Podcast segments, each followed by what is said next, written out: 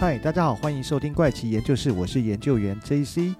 那在这一集呢，先跟大家聊聊，就是因为疫情的关系，相信很多人都已经很久没有出国了，包括我自己也是啦。那但是呢，我们来回忆一下，如果在疫情发生之前或者是更早之前，你曾经有去过瑞典旅游啊，那你还曾经造访过瑞典的乌普萨拉主教座堂的人的话，那你是不是有一个印象，就是说你曾经看到在主教座堂里面呢，有一个红色花岗岩的石棺啊，在上面写着伊曼纽·史威登堡的一个名字哦。那首先呢，介绍一下，在瑞典呢，通常只有国王、大主教、将军或者是著名的学者才有可能被葬在这里啊，接受公众的一个瞻仰啊。历史上在瑞典哦，享受这种礼遇的人其实屈指可数哦。但是呢，这一位史威登堡为什么在辞世后能被存放在这里呢？那就代表说他是瑞典最具成就之一的一个人哦。那史威登堡是谁？为什么会受到如此规格的礼遇跟关注啊？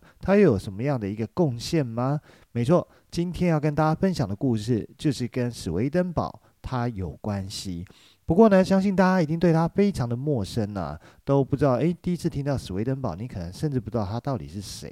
那为什么他会成为这一集的一个故事的一个主要分享的人物呢？那其实呢，如果你有读过一些历史上面可能是跟瑞典有关的历史，你可能会知道说他呢是在科学跟哲学方面哦，在18世纪的欧洲哦，曾经有过非常重要的一个贡献啊。那拥护史威登堡神学思想的人呢，则是视他为神在地上的一个先知啊，以敬佩之情啊，瞻仰他最后的一个安息之所啊。那在18世纪啊，史威登堡他呢，就是代表瑞典的一位知名的科学家、哲学家还有神学家。史威登堡啊，他其实是1688年出生于瑞典的斯德哥尔摩。他的父亲呢，是乌普萨拉大学的一个神学教授啊，他同时兼了一个乌普萨拉大教堂的一个主任牧师啊。后龙音主教啊，同时晋升为贵族啊，并且担任王室的一个专职牧师啊，从而有资格进入瑞典最上层的一个社交跟政治圈哦。那史威登堡呢，他的前半生其实是致力于科学领域啊，甚至被誉为和牛顿同等级的一个科学家啊。但是呢，后半生呢，则是全身心的投入所谓的神学领域啊。虽然他自己没有创造一个教会或者是宗教组织啊，但是透过他自己的心灵体验啊，像世人阐述了关于基督教的一个全新的观念啊。而史威登堡最著名的哦，不只是他是一位杰出的科学家跟哲学家，同时他还是一位知名的通灵人哦。他用日记的方式啊，记录下让世人知道说他在50岁以后走向一条跟科学完全无关的一条通灵人的这条路啊。那在分享他的通灵事迹之前哦，我们可以先简单看一下维基百科上面对他的一个介绍哦。那维基百科上面其实写到说，他是一位著名的瑞典科学家、哲学家、神学家，还有新教会的理论奠基人哦。他生活的时代正是欧洲处于强调科学和理性的启蒙时代，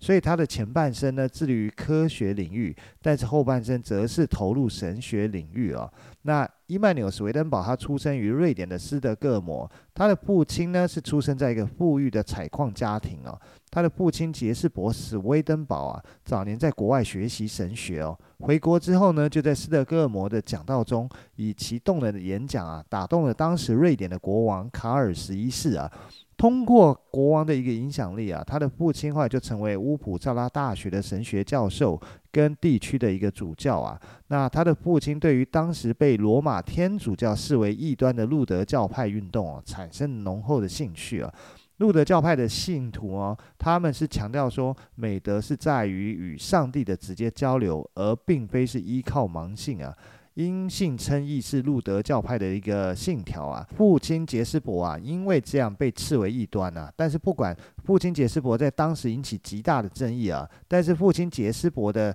天使和精神存在在日常生活中这种非传统教会的信仰观念哦，对史威登堡产生了一个很大的影响啊。那到了1699年呢，6月的时候啊，年轻的伊曼纽·史威登堡进入了乌普萨拉大学学习哦。当时的乌普萨拉大学他们只提供4个学习的专业，分别就是神学、哲学、法律跟医学啊。那史维登堡选的专业则是哲学，但是呢他又涉猎广泛，所以除了专业以外，他还学了数学跟自然科学等领域啊。在语言学方面哦，他还学习了拉丁文、希腊文跟希伯来文啊。1703年到1709年这段时间呢，史维登堡跟林雪平主教、小埃利克、本泽利牧师生活在一起啊。那一直到1709年的史维登堡在乌普萨拉大学完成他的大学学业以后呢，那他计划呢要长期到国外去旅行深造啊，所以1710年开始哦，他就到了欧洲各国旅游。他先是旅游了荷兰、法国跟当时的神圣罗马帝国，就是现在的德国，最后来到伦敦，在伦敦度过4年的一个时间哦。当时的伦敦是一个欣欣向荣的科学思想的中心，在伦敦的几年时间呢，是他思想成型最重要的一个时期哦。因为在此之前他没有来过所谓的大都市啊。那乌普萨拉大学的思想或者是学术研究，多少都受到神学教条的一个束缚啊。所以呢，当他来到伦敦这个充满自由的国际大都市的时候呢，正好是他思想成型最强的一个时间。所以在这边呢，他认识了天文学家约翰·弗兰斯蒂德，还有爱德蒙·哈雷，还有数学家亨利·萨维尔等知名的科学家。在伦敦的这段时间呢，史维登堡甚至学习了物理学啊，那还有哲学，以及大量阅读书籍跟写作诗词啊。所以史维登堡在写给他姐夫啊本泽利乌斯的信里面就写到说，他相信自己注定会成为一位科学家。那在伦敦的时候，他又对机械变得非常有兴趣哦，所以他就开始学习啊所谓的机械的一些技艺啊。到荷兰以后呢，他又开始学习镜片研磨的技术啊。后来呢，他则又是开始研究所谓的宇宙学、数学、解剖学、生理学、政治学、经济学、冶金学、矿物学、地质学跟采矿工程学和化学哦。所以基本上他就是一个对工科、理工科是非常有兴趣的一个理工男啊。然后在1715年的时候，史维登堡回到瑞典。在接下来的20年期间，他一直致力于自然科学跟工程项目啊。作为第一步啊，1716年他在隆德，拜会了当时的瑞典国王卡尔12世啊。瑞典发明家克里斯多弗·波尔海姆也参加了会见哦。他后来也跟史维登堡成为好朋友啊。之后史维登堡就开始参与所谓的公共事务的部分啊。那瑞典国王呢，查尔斯12世啊，后来任命当时是28岁的科学家史维登堡担任皇家矿务局的特别顾问啊。他的职责呢，就包括视察矿产，就矿产的质量跟数量做出详细的报告。而他也在矿产委员会忠实履行自己的职责，一直到了1747年他退休啊。那在担任公职这段时间呢，史维登堡他展露出在机械制造方面的天赋啊，为国家做出了许多重要的贡献啊，监督许多重要的公共建筑工程哦。他的任务呢，包括建造一条全新设计的船坞啊，那修建一条运河，还有建立一套陆地转移大型战舰的一个系统啊。此外呢，他在描绘未来制造飞机、潜艇、蒸汽机、气枪、缓慢燃烧炉等机械上面也表现出了创造性的一个想象力啊。在1724年哦，他曾经得到乌普萨拉大学数学系主任的一个任命哦，但是他拒绝这个聘任的一个 offer 啊。为什么？因为他觉得他的职业是在工作中需要研究几何、化学和冶金的部分。另外呢，他说自己有口疾的缺陷，所以不能胜任这个工作。那据说他在公共场合下讲话都非常小心啊。那也有很多人很少听到他在公众场合下会发言。那一直到了1730年，史维登堡对精神领域的部分，越来越有兴趣哦。他决定要找一个理论来解释物质跟精神的关系。他想要了解创造的一个顺序和目的啊。首先促使他研究物质结构，还有创作过程的本身哦。所以1734年呢，他在德国莱比锡，出版了3卷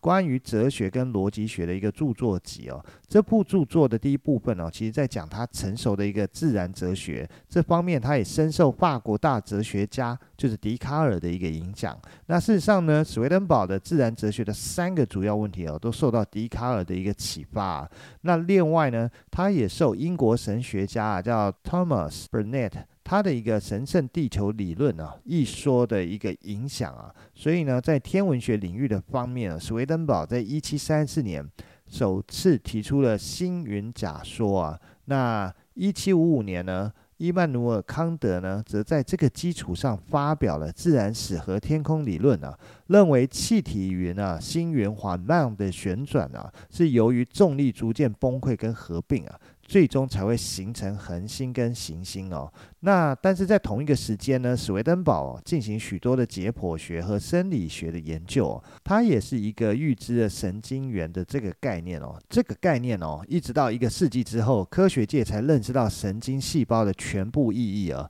所以它对于大脑皮层、神经系统组织、脑脊髓液的定位，还有脑下垂体的功能、血管周系、第四脑室以及人体特定区的结构哦等等也有先见之明哦。尽管他的解剖学上的一个成果并未受到当时同时代科学家的注意哦，但是在某些领域他的超前理论哦已经得到了现代科学的一个验证哦。1735年呢，他在莱比锡又出版了3本的哲学跟矿物学的著作集哦，他尝试将哲学跟冶金学结合起来啊。这本书里面呢，对铁还有铜的冶炼分析的章节啊，受到社会上的欢迎啊，从而使史威登获得了国际声誉哦。那同一年呢，他还出版了一本短篇的一个小说吗，叫做《无限》哦。那它是试图解释有限跟无限的关系，以及灵魂与肉体之间的联系啊。那这是他第一次涉及这个领域啊。由于他提出了灵魂呢基于物质的观点哦，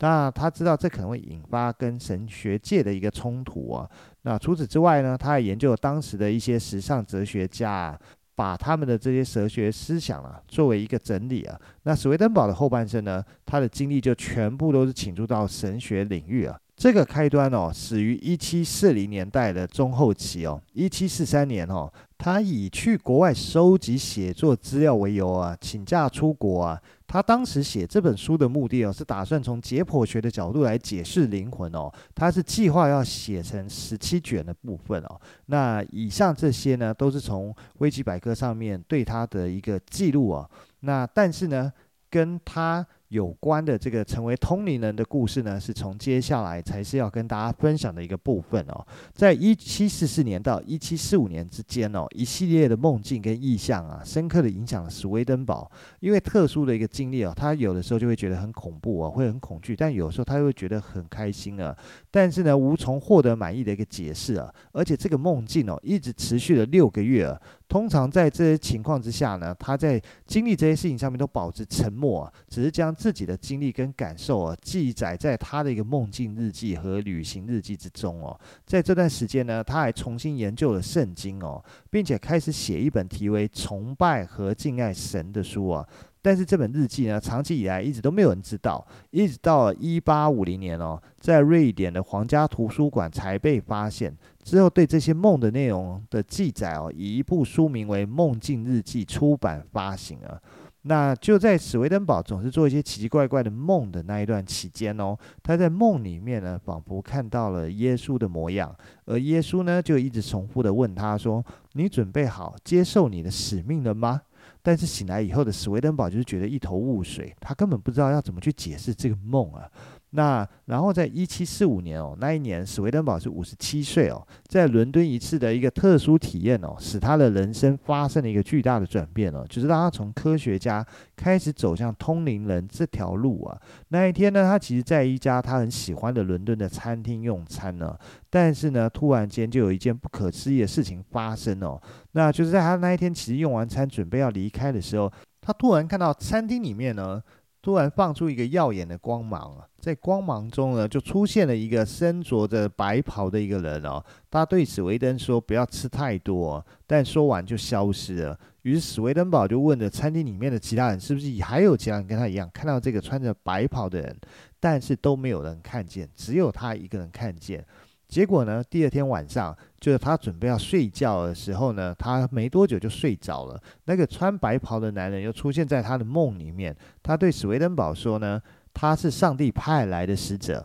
他要交给史维登堡一个使命啊。史维登堡呢即将会被带去临界中啊，要和那里去进行所谓的交流沟通，要史威登堡将那个世界的见闻都记录下来，转告给世间的人们。那从白衣人说完话以后呢，白衣人跟光哦就一起消失了。但是也从这一天开始，史威登堡就有所谓的通灵的一个能力啊。那意思就是史威登堡可以让意识离开自己的身体，随意的穿梭于我们看不到的空间。这个时候的史威登堡他才突然觉得说，原来生老病死只不过是离开了肉体而已，但并不代表你真的消失了。随后的2年哦，他进一步的深入研究圣经啊，他写了3000多页没有发表过的一个评论啊，并为以后的神学写作预备了详细的圣经索引啊，还完善了自己的希伯来文跟希腊文的一个知识啊，以便研究圣经原文啊。事实上，他还重新翻译了新旧约里面许多的圣经的片段啊。那1747年呢，他开始出版第一部神学作品，叫做《天堂的奥妙》啊。从此呢，主的启示就从他的笔端不断的流露出来。通常的情况下里面，他会匿名发表他的神学著作啊，那为出版投入了大量的资金哦，并且将书籍匿名的送给神职的人员啊、大学呢跟图书馆等等。但是史威登堡从来就没有想过建立一个自己的教派，或者是敦促人们自行组织一个教会啊。那事实上，他一直都是用匿名来发表他的神学著作。一直持续到了1759年哦，当年在瑞典发生的一件事情哦，使他的名声大噪啊，所以许多人才会接触到他非同寻常的这个神学著作，特别是《天堂与地狱》啊。那是最主要是在1759年7月的时候呢，史威登堡他从英国回到瑞典哦，那他到了哥德堡啊，当地的一个富商啊就邀请他去家里做客啊。那一天出席晚宴呢，还有另外15位客人。可是呢，在到了傍晚大概6点左右哦，史威登堡他就突然站起来，自己一个人独自走到花园。那回来的时候脸色苍白啊，感觉是局促不安啊。别人问他发生什么事了吗？他就说呢，在斯德哥尔摩发生了一场火灾啊，火势迅速蔓延啊。坐立不安的他啊，就一直进进出出的花园哦。那后来他就说，他的一个朋友的房子已经被火烧为灰烬啊，自己的房子呢也岌岌可危啊。那8点的时候呢，他又再一次的走到花园哦。这个时候呢，他再回来以后，他就说，火势已经熄灭了。那客人们他们就开始觉得忐忑不安了，因为他们当中有些人的亲人呢，也住在斯德哥尔摩。那隔天的早上呢，当地的官员就邀请史威登堡啊聊聊看火灾的情况啊。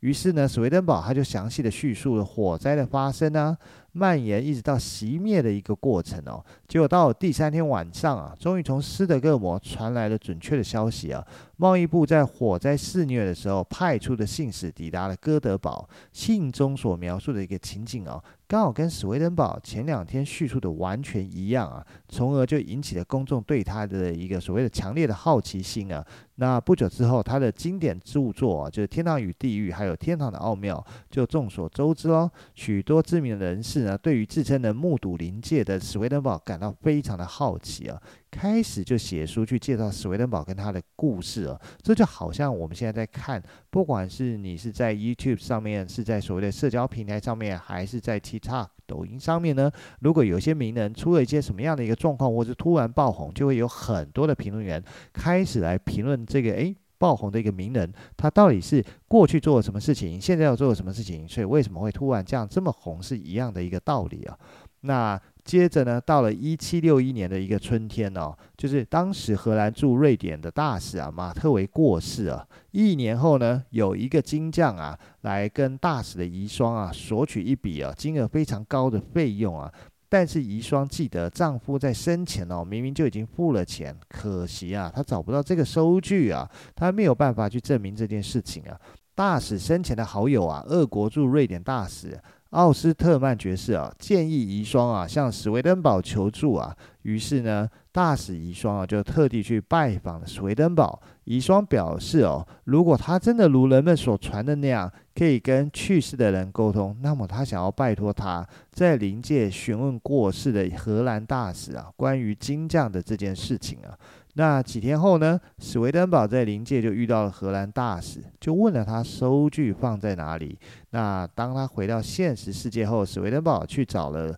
大使的遗孀，并且告诉他，其实收据一直收在寝室衣柜的第几个抽屉里面。但是呢，遗孀听完以后却失望的说，那个抽屉我不知道搬了多少遍了，可是我从来没有看到过收据啊。那史维登堡说呢，按照你丈夫的说法，那个抽屉里面有暗格啊，所以请你将抽屉的底层拆开来看看。那于是呢，遗孀回家以后就按照史维登堡说的那样把打开了抽屉的暗格啊，结果发现了不但有收据，还有很多重要的文件哦。那另外一件呢，更引人注目的事情呢，就是有关于女王的秘密啊。那女王呢，为了特意测试史维登堡的一个临界体验哦，所以在1761年，当时任瑞典女王的路易斯·乌尔丽卡就召见了史维登堡进宫。那史维登堡也为了进献他出版的著作，和女王进行了一番的长谈啊。最后呢，女王要求他一旦在临界见到他的弟弟啊，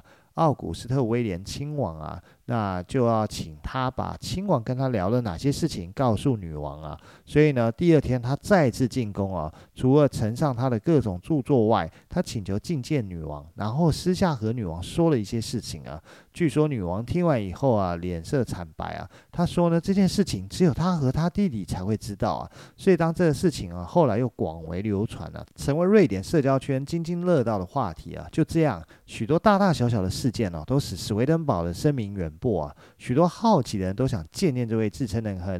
灵界还有天使交谈的一个奇人异士啊。在史维登堡最后的几年里面呢，许多的新老朋友都写书描述他们对史维登堡的一个印象啊。虽然他的宣称呢，在很多人看来啊是荒诞不羁啊，但和他见面交谈过的人对他实在是做不出什么样的挑剔啊。那另外一方面呢，他们对于史维登堡能够跟灵界还有天使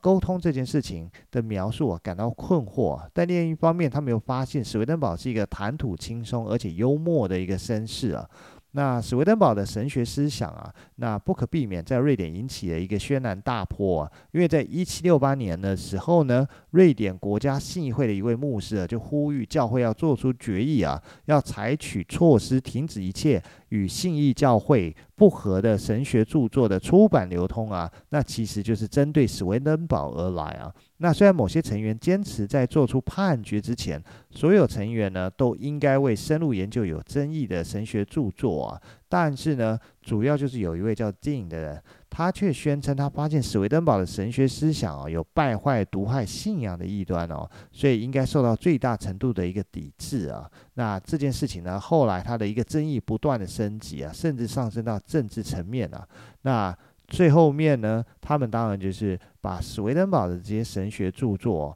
就是做了一个抵制的部分，是以一个